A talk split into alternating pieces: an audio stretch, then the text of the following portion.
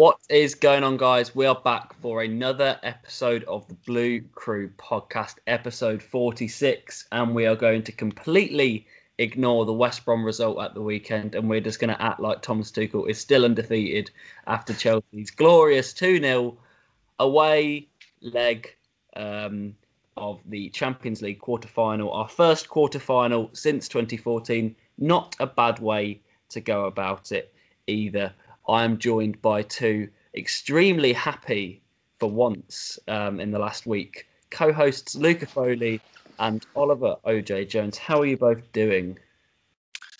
I'm pretty good. I'm pretty good. I'm feeling yeah. very, very happy.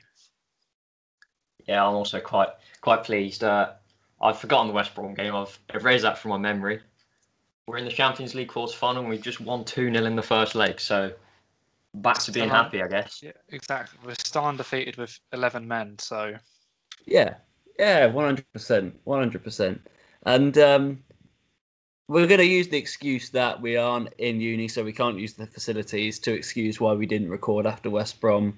In reality, it was all completely down to Luca, who didn't want to record because he was in absolute um, hissy fit after the game, didn't want to record or anything. Kept on doing it. It was all Luca's Not fault. for it, sorry.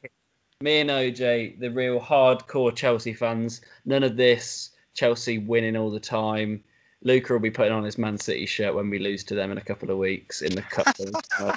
no, not happening. We're happy. There's no need to cause this sort of division in the camp. Oh, yeah, what is this?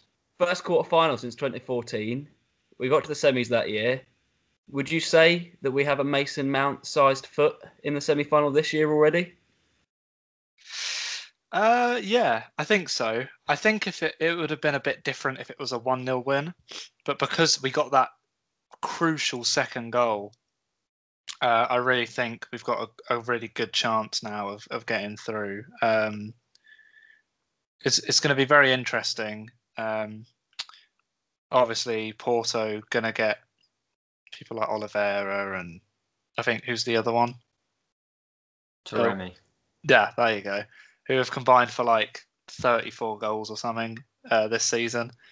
Um, both of them are coming back, so it's very interesting to see how we're going to actually line up or um, and play for the second leg. But I'm I'm very happy with the result, and uh, I can't I can't wait to to get back to Seville for the home away leg. For the home away leg, yeah. What, once again, one hundred percent record in Seville this season, and yep. that kit as well in Seville. Um, yes. Yeah. Would Luca? Would you say, just before I sort of ask you gen, your general thoughts on the game, would you say that was a better result than it was performance? Uh, uh I, I, th- I think so. Yeah. I mean, you look at if you look at how we started early on, it was a bit it was almost, if you look at it, all, all Porto really. We were under so much pressure in the first, I don't know, half an hour, forty minutes before Mason Mount scored, and it was, it was, it was certainly nerve wracking. They had a lot, of, a lot of chances to put to maybe like to score maybe one or two, two goals. And I think OJ said it on the group chat that he said, or was it, was it? I don't know if it was OJ or not, but somebody said that Porto do play really well, but they're just not clinical enough, which I thought was pretty accurate, really. And then once Mason Mount scored, the the the sort of relief kind of uh, came over me and thought, right, we've got this under control. We're going to take the we're going to take the game by the scruff of the neck and hopefully put a few more past them. But it stayed one 0 for like another for, mo- for almost the rest of the second half. And then when Ben Chilwell scored, that was such a massive relief. Obviously, we know under Tuchel we haven't been scoring many goals in games. I don't think we've scored more than two goals in a game under him yeah. if I'm not mistaken. So it was certainly a relief. So yeah, I would say that. Yeah, I'd agree with what you said there. Yeah, I think 100. percent You know, a two for two away goals away from home, Champions League quarter final, after being comprehensively beaten, should we say, at the weekend, um, and all of this Rudiger fighting everyone that moves in the changing rooms throughout the week. No matter you know, what what you believe of that or what you think is important or not, doesn't really matter. It's a big result. and I didn't think we weren't great. Let's be honest. I don't think we were great. It's a good. I think the way it can be described is a mature European performance, but it wasn't. It wasn't vintage. It wasn't amazing. We didn't pepper them. They had double the amount of shots. I think the Mount shot was the only one we had in the first half. Somehow we managed to scramble a few in the second half, but there was a Rudiger long shot and Chilwell's goal to add two of them. It, it wasn't amazing, um, but you can't complain. I don't think you can complain um, about much. Um, yeah, it was just good to come away with a 2 0 win, right? Like, can we really complain? Should we be moaning about the fact that Havertz and Werner were so peripheral they may as well have been on the bench? When Giroud came on, he hardly touched the ball either. In fact, I think Pulisic had more touches than Werner did, and he played 25 minutes. I mean, there's no need to slander the. I say slander. There's no need to like dig them out after a good performance, yeah. But mm. you, when if this was a semi-final game and it was PSG or Man City or Dortmund or anyone, you can't get away with carrying players. And actually, I'm just going to keep going here.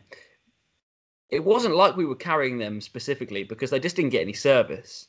Because once again, Porto did what West Brom did and what Sheffield United had done to us previously this season is they pressed us high, they gave us space in behind, and not only did we not get the ball to Werner right once in behind, we stopped playing that ball after like one or two attempts, and then we just started going long waywardly. It was terrible, to be honest. It wasn't really like Havertz and Werner were doing much wrong. They just couldn't get in the game because we were kicking the ball long to them against Pepe. They're not going to win it.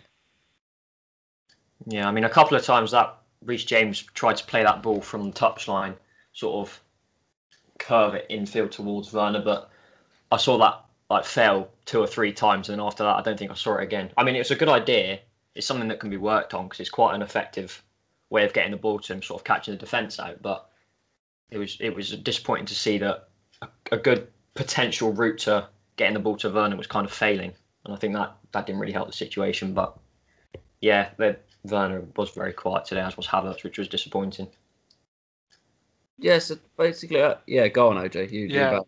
Oh, yeah, no, I was just about to say. Um, I think it's it's it's strange, like you were saying, Tom. Just sort of just lobbing it long was a was a bit weird. It's it's just something we haven't seen under Tuchel yet, and it's it was almost like give the ball to Christensen, and he'll find Reece James on the overlap, uh, and and just ping it try and ping it 50 yards and and make a make a long ball that way rather than sort of building the play up through like Jorginho and Kovacic and Mason Mount and it was just very strange. I didn't really it didn't really make any sense to play like that with people like Werner and Havertz on the pitch who are good on the ball but can't win the ball in the air if that makes sense. So I just thought it was very weird. I didn't didn't I mean, it worked a few times, um, but there were a lot of times where just the ball was either just a bad ball or it got intercepted really easily, or like you said, Pepe's there to win a header,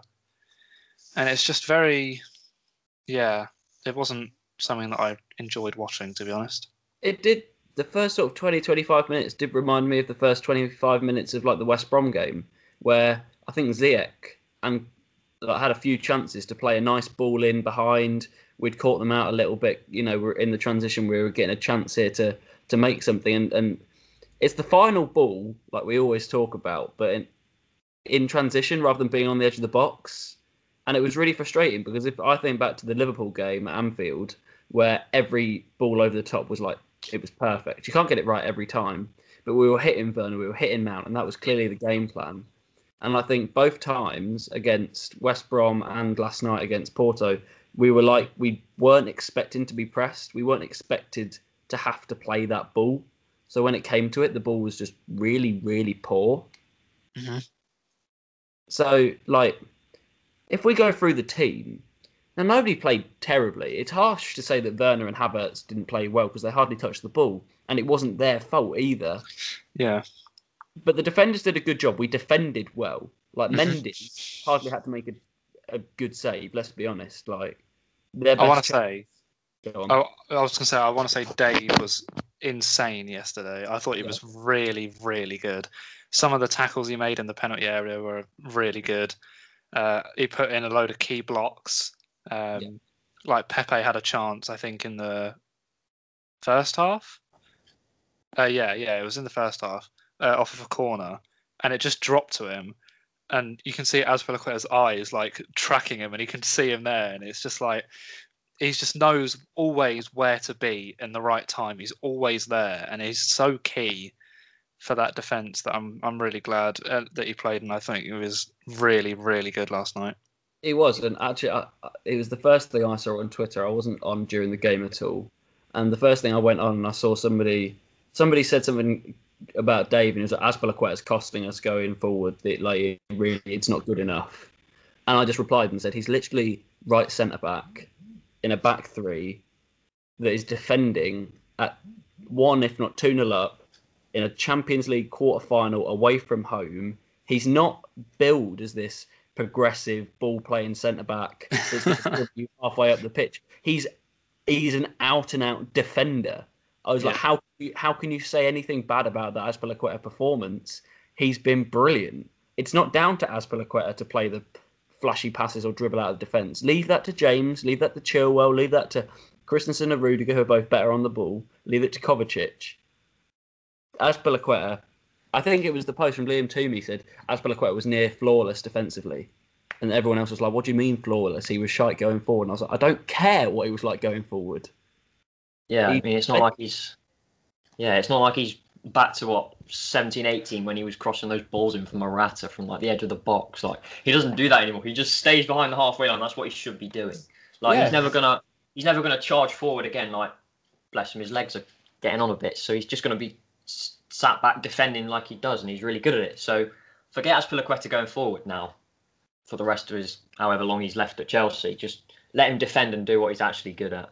Uh, it- It's just without going on the Twitter rant. It's just typical of like, sort of modern day Twitter, where it's like let's focus on what a player can't do rather than what he can do. No player can do everything, you know. No player can do everything. Let's focus on the fact that he's an unbelievable defender when he plays like he did. And you know, yeah, maybe he costs us going the other way a little bit as opposed to other, you know, hundred million centre backs. But the guy was like eight million eight years ago. You know, like we've got everything out of him. He's still playing. He's still rewarding us as a club. Nothing bad to say about him last night at all. He was he was key. He was key. Yeah, Hundred percent. agreed. I mean, so going back, it's it's strange, isn't it? Because it was such a good result in such a good game. We're so happy, but there aren't a million positives here. We're trying to. It's so we're probably looking at it slightly glass half empty here. But are there issues? Like we didn't answer all the questions that people have from the weekend in terms of like we reacted, we bounced back, we showed a lot more backbone and better mentality than we did at the weekend. But hmm in terms of like playing through a press, we didn't exactly show that. Is that still a problem? It was Jorginho and Kovacic again. What did you think of their performance? Definitely an improvement. Um, worse, though, let's be honest. yeah. Um, I don't. I think Kovacic again was the better of the two. Um, I think if there was going to be a change for Crystal Palace, it would be Jorginho out for Kante. Um, if Tuchel's looking to uh, swap that around, um, I don't think Kovacic is the one to take out. Um, yeah, I mean, I don't really know what to say. I mean, it was just sort of an average performance, I suppose. It was just a bit better than what it was against West Brom. There wasn't much. I mean, Kovacic, I mean, in the second half against West Brom, we were talking about how he was dribbling the ball a lot better, progressing with the ball a lot better, making some good passes. And that's basically what he did against Porto. He ran with the ball fairly well. He made some passes. Jorginho turned around and passed back to his defence, doing what he normally does. So it's it's not necessarily anything to write home about, but it's not a terrible performance either. Um, It's like they didn't do anything wrong, Yeah, really. Like exactly. there was no big glaring mistakes, like Christensen and all the defenders. There was nothing wrong with it, but there wasn't also we. And this is we're not trying to be too harsh here, but there wasn't enough going the other way. Porto were very organised. Let's give them a lot of respect, but they also probably we also probably didn't cause them enough problems through midfield, I guess, and we didn't build up enough. Yeah. However, there was a lot of quality in the goal. Like, There was, yeah. lot of quality. We kept the ball. The pass from Jorginho is beautiful. He fizzes it in. It's an incredible turn from out, and it's a brilliant finish as well. yeah, And that that is the quality that we do possess. And it's not winning ugly, Exactly. We, but being able to win games like that in the quarterfinal when it matters, that's a huge positive, right? yeah, I mean, Porto were, were very, very good. I mean, it, took, it just shows how good they were that it took us half an hour to really get a hold in the game and create the first real opportunity. I mean, Jorginho passing forward was a sight to behold. I can't remember when he played a pass like that before into Mount, and then Mount just produces this absolutely stunning turn that just sends the defender like for a hot dog, really. Yeah, and he just puts it past keeper. And in his weaker foot as well, the finish, like superb, like fantastic. I mean, great from Jorginho. So, I mean, I'm happy with his performance. He didn't do anything wrong. It was competent, so it, it'll do. And 2 of course, is a fantastic result to go into the second leg with. Yeah, and I mean, if we can build up Kante's fitness, gi- give him some minutes against Palace this weekend, he is going to be huge for the second leg. He's a second. I was I was sort of joking last night and saying that Kante is a second leg merchant, and he's not much more than that. But how how big is that? Like, we aren't going to get the money for Kante anymore because of his injuries and his age. Like the big summer was last summer, probably if we we're going to sell him and get eighty million plus. For now, for the money that you'd get for Kante with his injuries, you've got to keep him because he, if you can get him fit for the big games, he is so good for the games that he can play.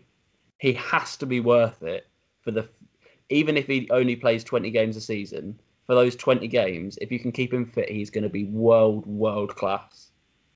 We've seen it. He, he's a massive asset to this team when he's fit. Yeah, definitely. And it's like I said, um, if Tuchel's going to be playing him against Crystal Palace, even if it's off the bench again, uh, just bringing him on for again another 25 minutes just to see how how he's running around um, and seeing how well he how well he can do for those 25 minutes. That will definitely make his decision for Wednesday or Tuesday. I think it's Tuesday. Tuesday. Tuesday, um, a lot easier uh, if Kante obviously turns up for Palace. Um, but yeah, Kante, we all know on his day, Kante's an absolutely incredible player. Um, definitely one of the best in the squad.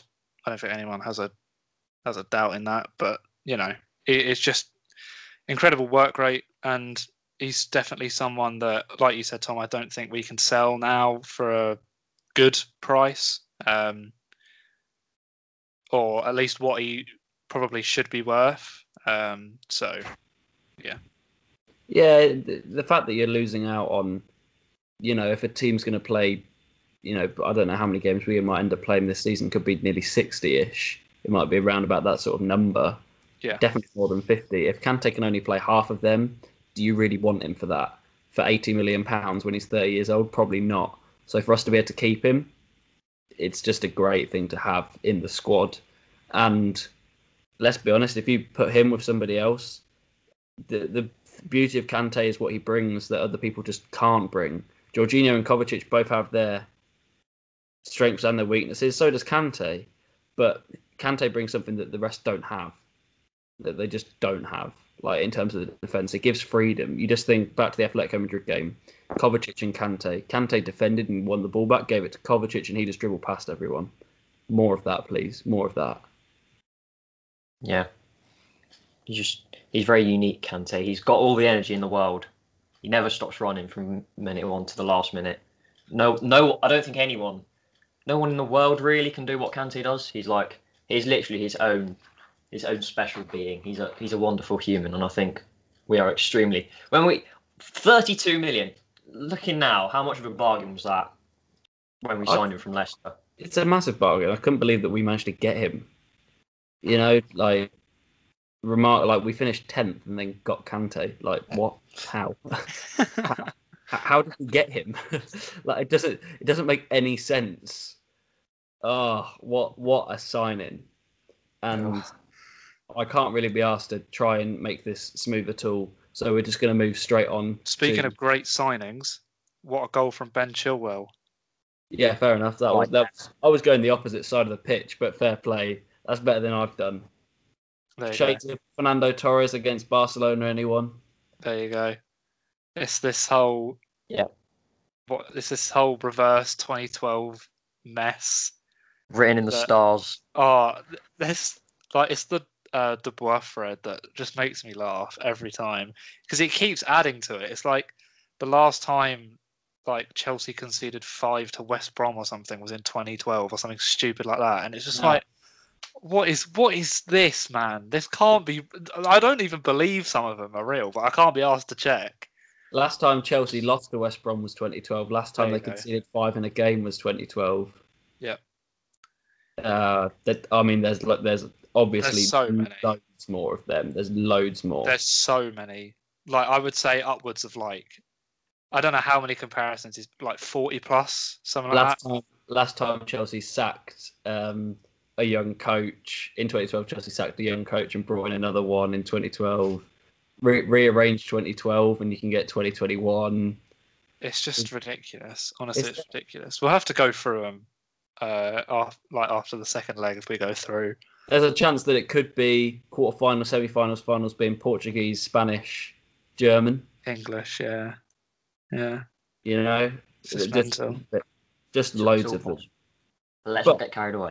As you say, talking about Ben Chilwell, There were Yes. large parts of that game where you wouldn't have known he was playing. Yeah, because Porto, I don't really know why, decided on attacking Dan Reece James's side the whole game, and despite being shut out time and time and time again by James and then Azpilicueta, they kept on going, and it wasn't anything on Ben Chilwell because he didn't do anything wrong at all.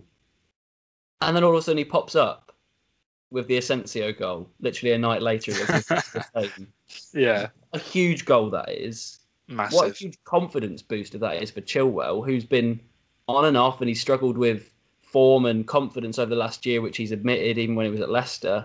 Alonso as well, challenging for his space. Exactly, and Yeah. Alonso's usually the king in Europe. That was such a defensively solid game from Ben Chilwell. Mm-hmm. That's huge. It's like he's he's certainly improved on his defensive abilities over the past month or so. Like he's, I was surprised that we played a back three and started Ben Chilwell, and obviously, you know, before I've always said that I think Alonso is probably my preferred wing back in terms of ability to go forward from that position. And uh, although Alonso is not very good defensively, I still would have said that I would have expected him to start. But now I'm thinking that's a really very very, very good game from Ben Chilwell left left wing back. Okay, it was against Porto, but it's the Champions League quarterfinals. The pressure's there.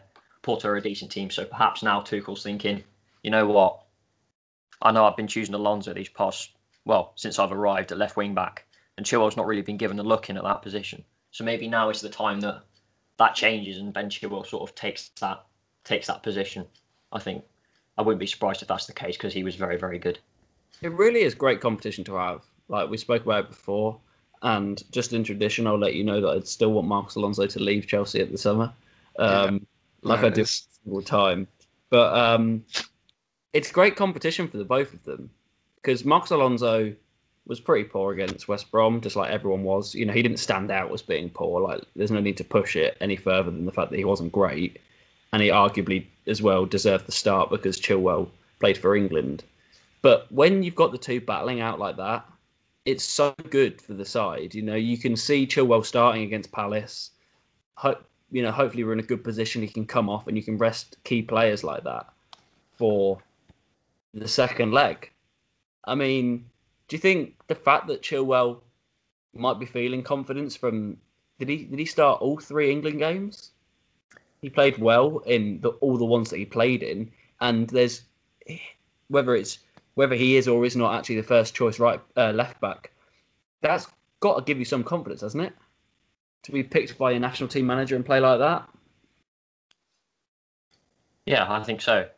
Certainly very good. I think Chilwell started two of the uh, two of the England games that were that they played, and I mean, okay, it, it played San Marino and Poland, I think it was, and both those games he was probably, I think he got a very good rating on. I think it was who scored. They both gave him like 8.1 match ratings, which was probably the best in the squad for those games. So I think that I know they're all. Uh, he's probably still second choice left back to Luke Shaw at England for the England on current form right now. But I, I think if he carries on like this, Shaw's going to be Shaw's going to be shaking in his boots because that position's certainly going to be uh, that position's certainly going to be up for grabs come the Euros. You know. Yeah, yeah, for sure. Shaking. Uh, yeah, I mean, yeah. You I'm sound like wrong.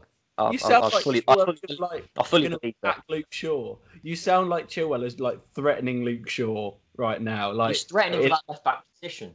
like in a physical in a physical way, shaking in his boots.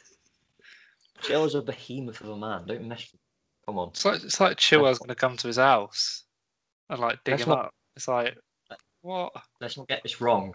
Very good left back competing with very good left back. There's only one outcome. Ben Yeah, Chilwell's taking that starting England spot. no fair play. That's fair enough. Yeah, I think. I think like I think I agree with you, Luca. Like, sure, I think on form it'd be harsh not to have Shaw because of how good he's been for United in the last few months. Yeah, But then again, it does look like the fact that Chilwell got two starts. Maybe Chilwell is the is the is the first choice. As an England fan, I'm not particularly bothered who plays. I think they're both great options. And for Chilwell, something that he I think has struggled with ha- has been his form. Like in terms of in terms of consistency. Like he got it under Lampard, and then it dropped once he became the number one left back. And for Leicester again last year, he was brilliant for half a season. Knew that he was sort of coasting through. He had a big move coming at the end of the season, and then it all dropped off. I think keeping Chilwell on his toes is a huge part of keeping him consistent. And for England, he's got a competition now with Luke Shaw, and at Chelsea, he's got competition at wing back with Alonso, and I think that is helping him stay really focused and like really, really try and push on. yeah, I, I completely agree. It's another, just like Frank Lampard had many conundrums with the squad choice. Now Gareth Southgate's got a choice to make with England. Who does he go with? The way it's going now, it's going to be very close. But yeah, I think Ben Chilwell was going back to the main point we discussed at the start of this conversation. Ben Chilwell was fantastic last night, and hopefully he can continue his form. Yeah, and I, I said it like Chilwell. I think went under the radar last night because he didn't have loads to do, and then obviously pops up with the goal. Mentioned him earlier on. I think he was absolutely outstanding last night. Reece James was immense. Like, let's not forget, this is a good, this is a decent Chelsea squad, yeah. But Mount first quarter final, Reece James first quarter final, first goal as well for Mount as well. Chilwell first quarter final. Mendy first quarter final. You know, lots of these players aren't massively experienced in the Champions League.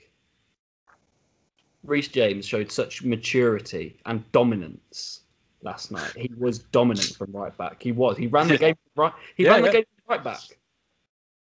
Yeah, I'd have to say, and the, it was disappointing to see the ref so many times give free kicks against him for for challenges that were definitely for, that were definitely just not free kicks. Like the amount of times he just put in a good good shoulder charge or just a body off the ball was just great, and the ref so many times just pulled him up for it. And I think did he get booked for a challenge in the end? I wouldn't be surprised if he did because the ref was card No. happy yesterday. It was really disappointing. Oh, I to see. don't, I I disagree. I disagree very much on that. That the ref was card happy yesterday. I don't think he was at all. I think he oh. was actually quite lenient in card giving. I thought he was very, perhaps a bit harsh on sort of giving sort of sho- like you said shoulder charges or bo- like bodying people off the ball, giving those as fouls. But that happened to both teams. But I think he was very lenient when it comes to cards. I think he was actually quite good at that. So Yeah, I was No. probably I- probably in the wrong there. I'm probably just a bit frustrated that I don't. Yeah, take him back. I don't think he was probably card happy. I think I meant free kick happy because yeah, yeah, that's fair. it was it was it was tough to see Reece James get pulled up a couple of times for challenges that were that were very very good. But apart from It's- that, he was the James was superb. Mhm. You know what? As well with with James, it's so annoying because he's clearly got this massive advantage on opponents because he's huge. You know, because he's absolutely huge and he's so strong that he just eases them off, and that's a clear advantage for James, which he has earned by putting in the effort, the dedication in the gym to get big, and that desire. And he's being punished for it because other players genuinely just can't compete with him, and it's disappointing on on, on that level because oh, sorry, no, go on. because it's such a big part of his game is that strength. Like genuinely, the way he chests a ball down is remarkable, and the way that he just holds off defenders and gets his body in is insane. Like genuinely insane. Like he is right now is performing at top five right backs in the world. Like that's how good he's been this season. Twenty one years old, his second season, J- incredible. Yeah, you can't disagree with that. Yeah, I think it's strange the fact that people still sort of somehow doubt his ability on a football pitch. I don't get it. I think people really sort of just underestimate him, and I don't know how. He's like if you put bloody Akinfenwa at right back, but he's like actually fit. He's got the strength of Akinfenwa. Well, maybe not the entire like total strength of Akinfenwa, but he's like if Akinfenwa was like it's like his son. If he was You know- like, You know who he reminds me of, yeah? Because you're making an absolute mess of this. yeah, yeah, yeah. I, Yeah. I don't know what I'm trying to say. I'm just trying to say he's strong, but he's also quick and like very athletic. He reminds me of Yaya Toure at right back. That's like he's a Rolls Royce at right back. He's just a bully. Like you give him the ball and he will just like he walks past people. He Mm. glides past people with this just bullish attitude. And Yeah. for 21 years old, for somebody who also, by the way, he didn't play stacks last season. Like he didn't play loads under Lampard in his first season because of Azpilicueta. He's not the most experienced player. This is only his third season of like first team football, I think. He is just playing with a level of maturity so so far above how old he is. It is incredible. And like we can get into it if you fancy, but th- this whole England right back debate, yeah. Reece mm-hmm. James is definitely the second best, if not the best right back at the moment for England. Like one hundred percent. Mm-hmm. It's it's Walker or James, and in terms of who's all round a better player, I I, I think it's Reece James. hundred percent. Yeah, I, I'd agree. And this fact that, and again with Chilwell, the same as both of them. How good have they been? We don't massively think either of them are. Wing backs aren't their preferred role. They are right backs and left backs, but yet here they are in wing backs, putting up two of our best performances last night, both from wing back in Europe, in a game that they've never played anything to that that sort of importance before in their life. Absolutely huge. hmm So impressive. Fantastic. Well, I think before we go on to sort of the questions, because we got a lot of questions yesterday um, after the tweet we put out, more than I think we've ever had. So before, but before we get to them, don't know if you've seen the reports about Tammy Abraham possibly on the move to West Ham in the summer. Um, what do you think about that? I've seen it's from ex West Ham United employee as well, and he is like reliable, like really reliable. Um, what do I think of the situation? I'm not surprised. Tammy has been excluded from this squad for a while now. He's some will say he's not been given a fair chance under Tuchel, and that is fair enough. He, in the sense that he's he's not been given a fair chance because Werner has been given chance and chance and chance after chance, despite being bang average at best. So in that sense, Tammy does deserve a chance, yeah. But for those people that claim that Tammy Abraham's just going to come back to Chelsea and if he plays and just start scoring goals, I don't believe it because we saw how shite Tammy was when he played. Although it was a couple of months ago, yeah, bang average as well. He wasn't playing well. Like, let's be honest. I've accepted that Tammy Abraham isn't going to be at Chelsea for. He's not going to be that guy. He's not going to be that world beater striker. He's done so well for us since he's been here, but he's not going to be that world beater. He's not going to get there. You might win leagues with him as a backup, but he's not going to win you a league. Mhm. And the only thing which I think people people really are angry at is the fact that he's not had a chance and Werner has. And I get that. I do get that. But I don't think you can possibly sit there and say that Werner isn't actually a better player than Tammy Abraham. That's my opinion on, on, on it right now in terms of a transfer. If he's going to West Ham, just give us Declan Rice in return. Fuck it. Gi- you know what? Tammy Abraham, 30, 40 million, 50 million. for Yeah. Declan Rice. Do it. Do it. Do it. Just get it done. I think Just- Tammy Tammy and 30 mil. 100% get it done. Yeah. That's that, Yeah, that's how I agree. feel. It would be sad, especially like I see the video from the changing rooms. I think Chilwell and Mount were taking a picture together as the goal scorers, and Tammy recorded it and w- was like taking the piss. And I just think it's really funny, um, but also really sad because like Tammy's watching. He's that his- good character. He is, but Tammy is watching his mates achieve what he thinks he should be. Because Tammy Abraham clearly Yeah. thinks he's he's that level striker, and I have no doubt, by the way, that he'll go to West Ham and score goals. hmm But I don't think we should sit there and say, "Oh, we really made a mistake here with Tammy," because I don't think he's going to go. It's like Bamford. Did we really make a mistake with Bamford? Not really. Not really. Not really. You don't He's win a- definitely turned up for Leeds this season. I think more than a lot of people were expecting. But can you really call it like a, mis- a mistake on Chelsea's part? Probably not, unless he proves it again next season or the season after that. Yeah, like yeah, Chelsea don't have someone that's even getting 10 goals in the Premier League yet this season. But is it a mistake if they're getting 10, 15 goals in the Premier League? It's not a mistake until they get in 2025. Like Mohamed Salah's got 27 again. That's a mistake. Kevin De Bruyne's the best player in the Premier League. That's a mistake. I don't think somebody scoring 10 Premier League goals for Leeds is a mistake. Yeah, Luke. I'd agree. It's, it's been tough, really, for Tammy. I mean, I, it would be nice to see Werner maybe just get a little bit of a rest because right now his his confidence is pretty much still on the floor. I think. But then again, you've got the likes of you've got Olivier Giroud on the bench as well as Tammy. So Tuchel's probably got to think. I have to keep both these players happy somehow, but I think it's it's tough really because obviously Giroud's on form, probably the the better player. He's he's played better than Tammy has for sure.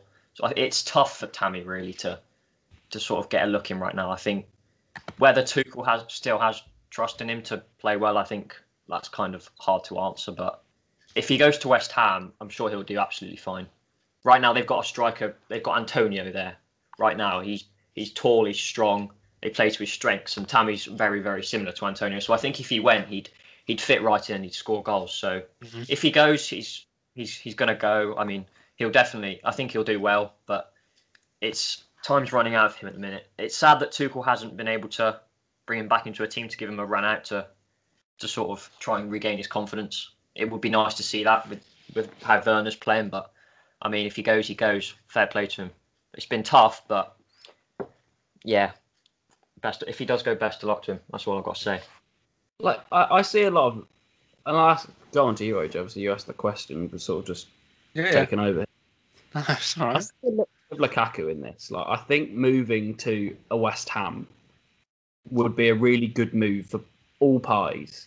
West Ham get a, a good striker, somebody maybe probably like that completely matches where they are as a club and where they want to go. Like, if West Ham continue on their spiral, like Tammy Abraham could get could continue to develop with West Ham. hmm And for Chelsea, I'm sure they would probably include a buyback clause in there for Tammy Abraham if they want him because they do that. That wouldn't be a bad thing either. And just like, and Tammy Abraham can say, "Look, I'm I'm here. I've got a new club. I can try and develop." I think it would be good for everyone. I don't see it being bad. I just don't want everyone to overreact and slate the club for what they've done here. Because let's be let's be brutal here. Tammy Abraham has had opportunities this season and he's not been great yeah, he has six Premier League goals, but he's not been great. He wasn't great under Lampard. People were doubting him under Lampard. Yeah, he has been treated unfairly because of how much we played Werner despite his poor form. But Tammy hasn't exactly said "pick me, pick me, pick me" every time he's played on the pitch. hmm Yeah, hundred percent. Um, I definitely think it's a, the right move for both parties, especially if we're getting Declan Rice in return. Um, especially, and uh, yeah, that's. I think you you guys have covered everything that I was thinking. So, do should we go on to some questions? Yeah, we'll give you. Um, should we give OJ the first, um, the first question, considering he asked us a question and then we just Okay. took it away from him. No, Um, no, it's not. I didn't. I didn't want to talk about it. I was just saying. I was asking you guys for your opinions, but go on, go for it. So the uh, the first question, we'll go for one of the serious ones, comes from uh, RJ um, from the Chelsea Social. Big up to RJ, what a fella. Um, had his question answered on the byline as well after the West Brom game. Um, he says, "Hey champions, keen to get your thoughts on what you think should be the game plan for the return leg. Should we stay as we were or look to change it up a bit? Maybe uh, more defensive or perhaps more aggressive with the ball." Uh, and then also, do you think Hudson Odoi and or Tammy will get a look in at some point? So game plan, stick or twist, and Tammy and Hudson Odoi. Um, I'm gonna say game plan twist. I would like to not see us be so. I think this, this is because Porto are getting back their two, arguably their two best players, definitely their two best players going forward for the return leg. So, in my eyes, if they pressed us as much as they did yesterday, then they're going to be even more deadly pressing us like that again if we stay in the same sort of defensive mindset for the first 25 30 minutes um, so either we get more aggressive and really grip the game like lucas said earlier by the scruff of the neck or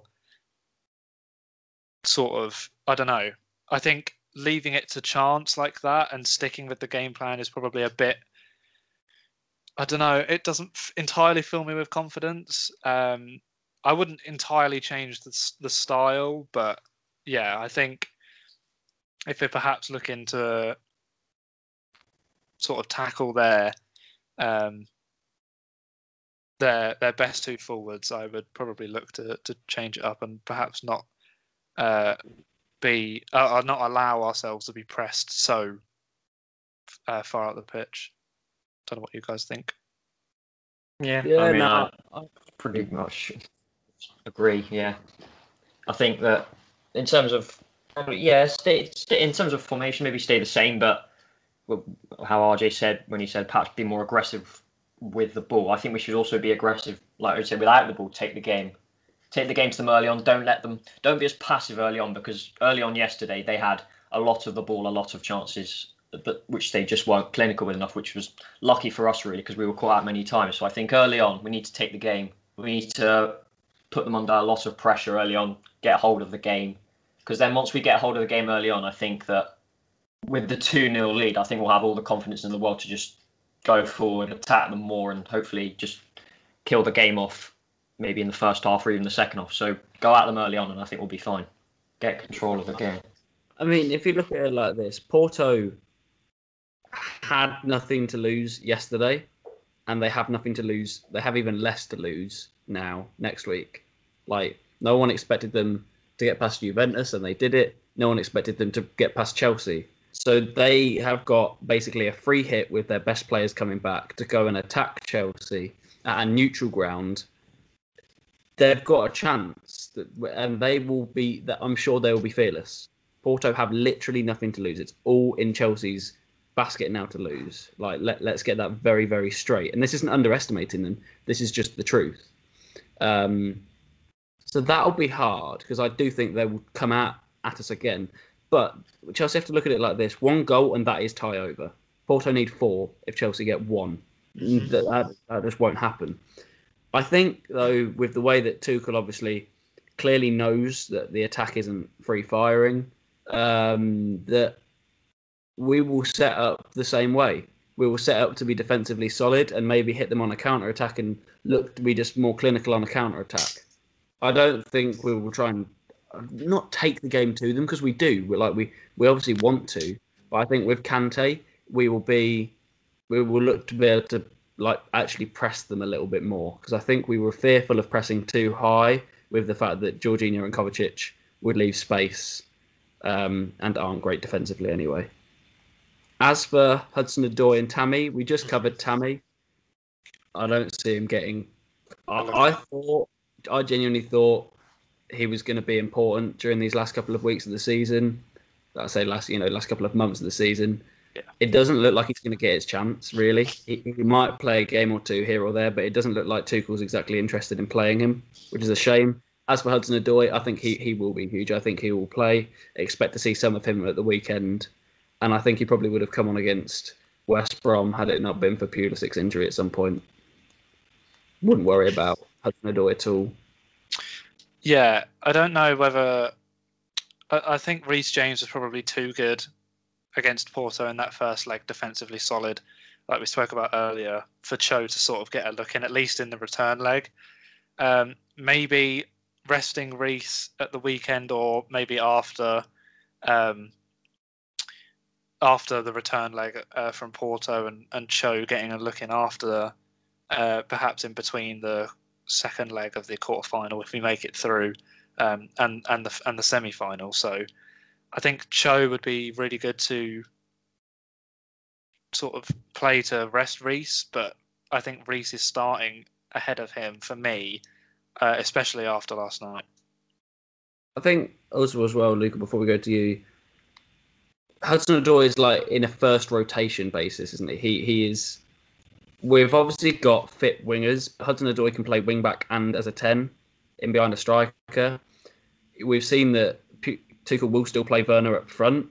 If depending on what Tuchel wants to do next Tuesday, Hudson Odoi might start at the weekend in one of the front positions. I imagine James will probably start against Palace, but Hudson Odoi is like that first wave of subs, that first next change, which is where we needed him to be.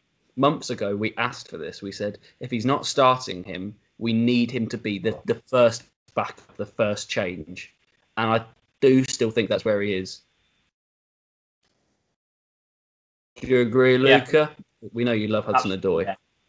I think well, yeah, right now Hudson Odoi is the is the first sort of first backup to Reece James, and so he should be really. I mean, I wouldn't I would be surprised if he didn't if he didn't start against Palace at the weekend, Hudson Odoi.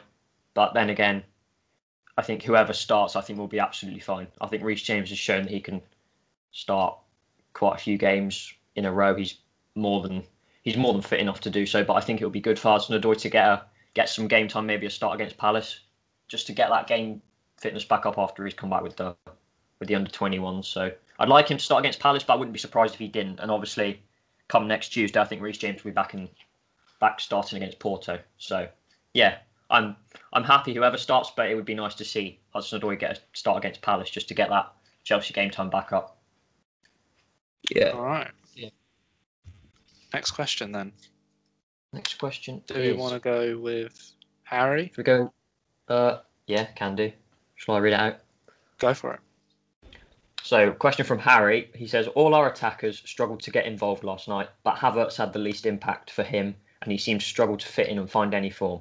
What's his best position for us, and how do we get the best out of him? He's obviously a talented player, but doesn't fit the system.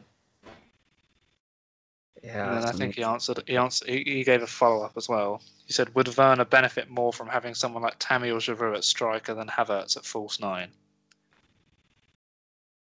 if I don't think it's that he doesn't fit the system because we've seen Havertz play well in both legs of Atletico Madrid when he featured. We saw him play brilliantly against Everton. We saw him struggle against Leeds in a game that we just weren't free flowing, and against last last night it wasn't particularly his fault. Um, I think anybody, I think Haaland would have struggled up front last night. You know, like for us, like it, it the, the radar for many of the passes was so off.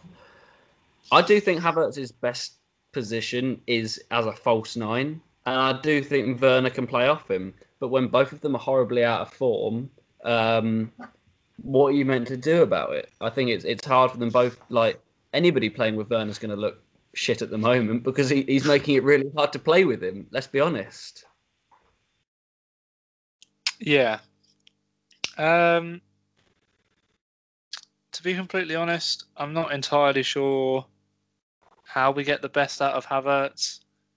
Um, I think Havertz as a false nine is the right way to go, but Havertz, especially when playing with Werner, both of them need good. Uh, what's the word I'm looking for here? Good. Uh, oh Jesus, I've had a stinker. They both need a good, like, not link up play, but Good service. Service, service is exactly the word I'm looking for. They both need really good service uh, because otherwise, like we saw last night, they're not going to get into the game. Um, and yeah, he's o- he obviously is a talented player, like you said. Tom seems to think he does fit the system, um, which I am inclined to agree with. I Um, think Havertz can play in any system. but yeah, I don't think it's his main. I don't think it's the system.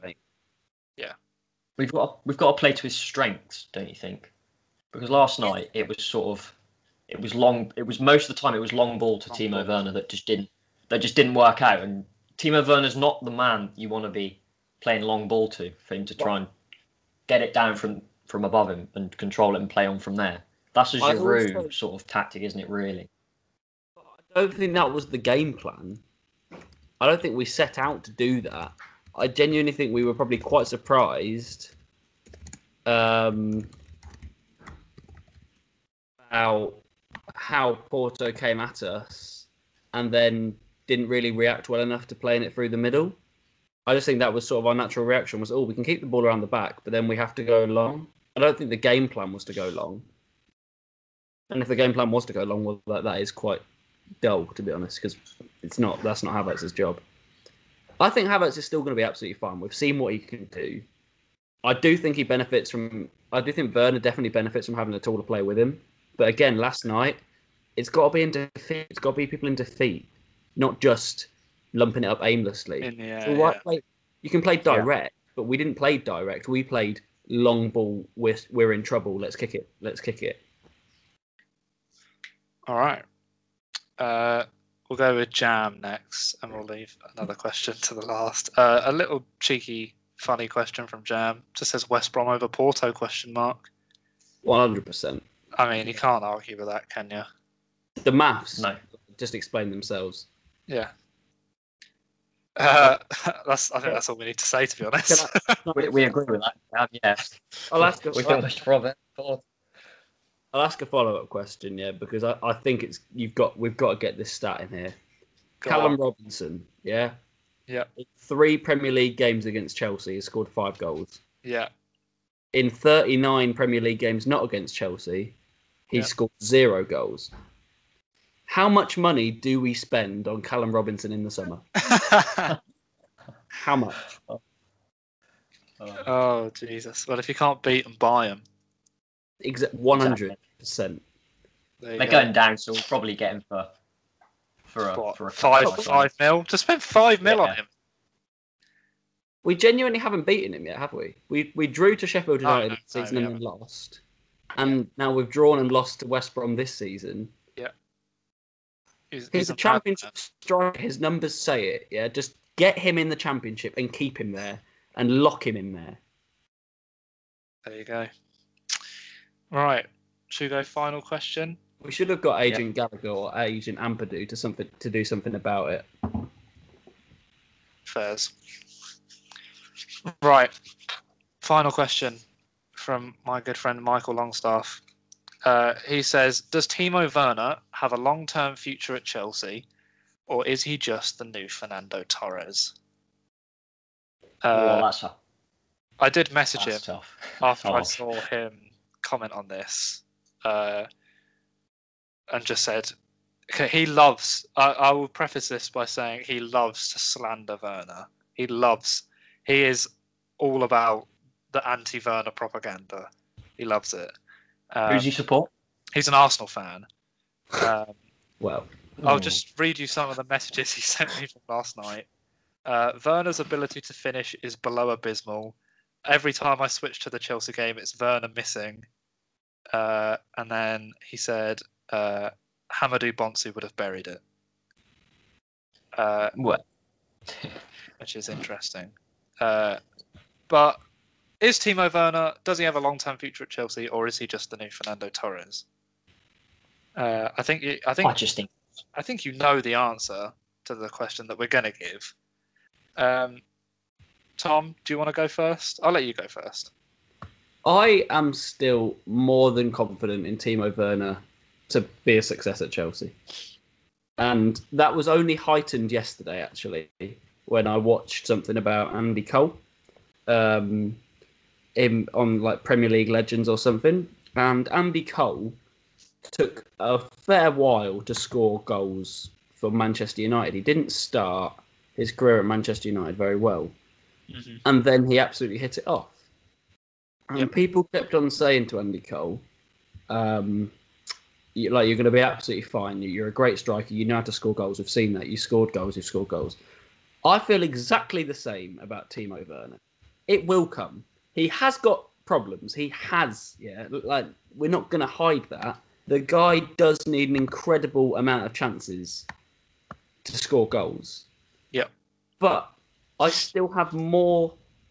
I still have a lot of faith that he's going to score goals for Chelsea Football Club. Like I really do. He, the guy is shot for all confidence. He really is. Yeah, and but he keeps on going. He keeps on giving his all. I like that. When he stops doing that, maybe we have to start thinking, and we need to give him next season. At, Halfway through next season, we will we will know. Halfway through Morata's second season, we knew he was gone. Yeah, we knew it. A lot of people wanted Morata gone at the end of the first season. I, wanted Morata gone at the end of the first season. I will not be doing that with Timo Werner. I don't think. Let's say if he's the new Fernando Torres, yeah, yeah, he's a flop. But if he does even half of what Torres did, if he can take us to a to a Champions League and the Europa League and go close to the Premier League, if he can be here during successful times at Chelsea, then he'll have done well. I like Timo Werner. I do. He, he right now angers me almost more than any other player, and I really don't quite see why we're playing him that much. But I still see him. I think he'll be a success. He might not be 40 goals a season like we thought he might be, but he will score goals for Chelsea.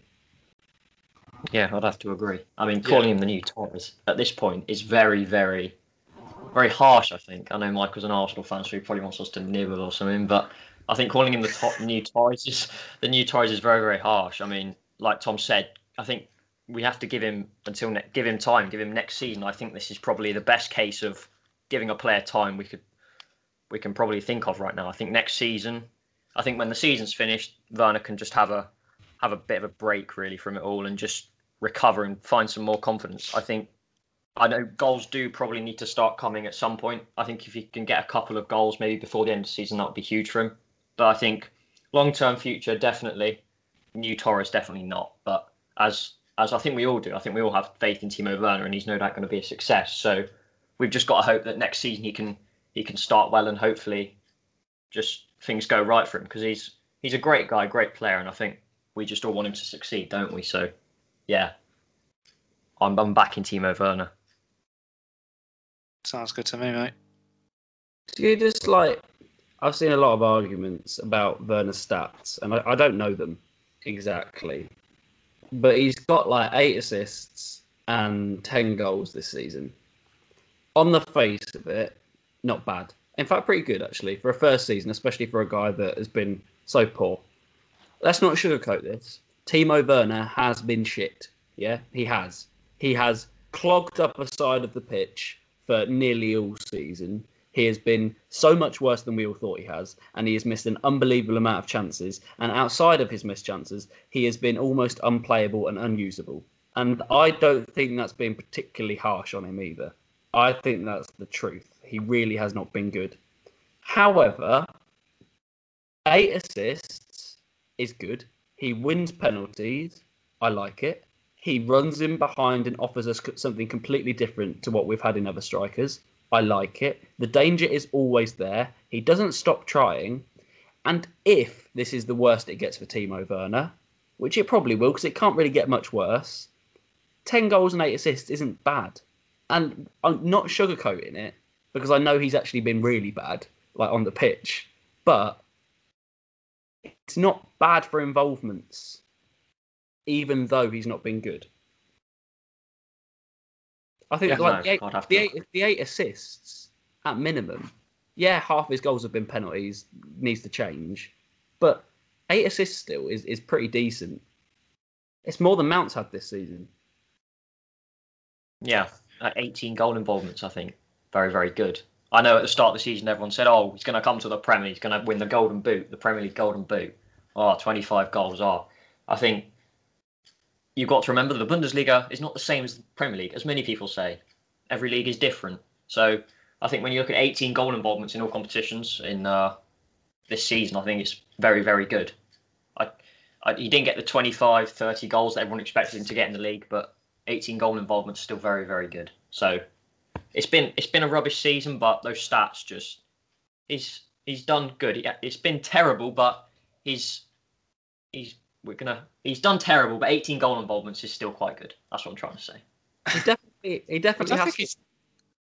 I I think terrible's a bit harsh, but you have to remember as well when he played at Leipzig in the Bundesliga, it was all focused on him and getting him goals because that was how Leipzig used to win games was giving just just giving Timo as many chances as they could, and he would eventually score like three or four a game, and it was just ridiculous. Like I don't think he scored it's- 120 goals last season. Well, no, he, he definitely did. I mean, that, sorry, I'm, I'm I'm looking into the future. I'm spoiling next season for everybody. I'm sorry. I'm sorry. Chelsea win the league with a 400 goal difference, and Timo Werner's uh, got 120 goals. But No, before that, you were actually making a good point. Yeah, um, but yeah, no, I think I think you have to remember that this system isn't fully about Timo Werner. He needs to find his place in England, find his place, um, sort of fi- like find his feet. It's just in in in not in life in general, but he needs to adjust to what he used to have and what he has now, where he is now, um, and it, it, we say it. I, I'm fairly certain we've made this point so many times. It's all about time. Just give him time. People are way too negative, way too harsh, really early on into a player's career, and it can, it, like players read stuff. It they, it does damage them, and if people are constantly spouting like shit about a player that's young, up and coming, and, and has perhaps not had the best game or is perhaps in a bad run of form and a bit of rut of confidence, and they read themselves getting absolutely slated on the timeline, then they're, it's not going to help them. It's going to make them play even worse, and then it's just going to feed and feed and, feed. and it's just a vicious circle. But you know, back your young players. Look, I know Michael really likes Bukayo Saka, and and Bukayo Saka is a great player. He's a great young young player in the Premier League, and so is Timo Werner. It's going to happen for both of them. That it just need time. Just needs to needs to happen.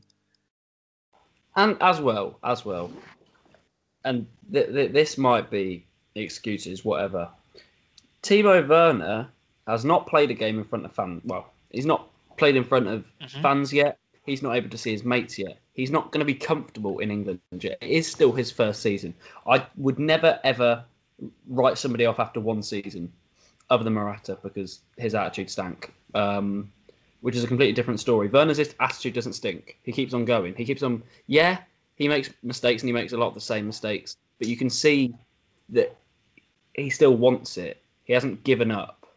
Uh, um, and that's it. That is important. I think OJ, the word that you use, which is so right, is adapt. He has to adapt. Things have to change. Like his touch has to improve. Like it just has to. You can't be a winger in the Premier League, a winger slash striker in the Premier League without a touch. You you just can't. Whether you're big, small, Giroud or Aguero, like whatever you want to be, fast, slow, big, small, whatever. You have to have a touch. and Werner just doesn't. It's non-existent. Yeah. That ha- if that comes, then it'll be so much better because given his sporadic finishing, that will get better. He will score them.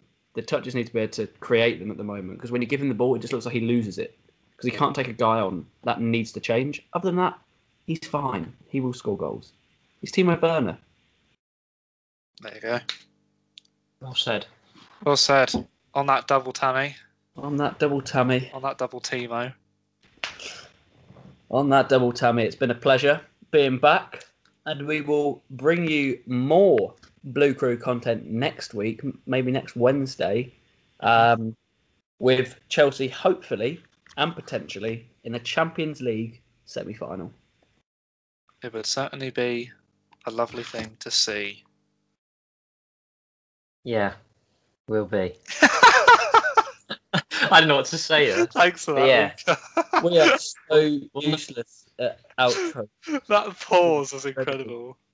We're so bad at outros. It felt like so long. Oh, that was that was that was amazing. We've Thank you lost for the knack. listening. Bye. We'll. Bye. Yeah. Oh.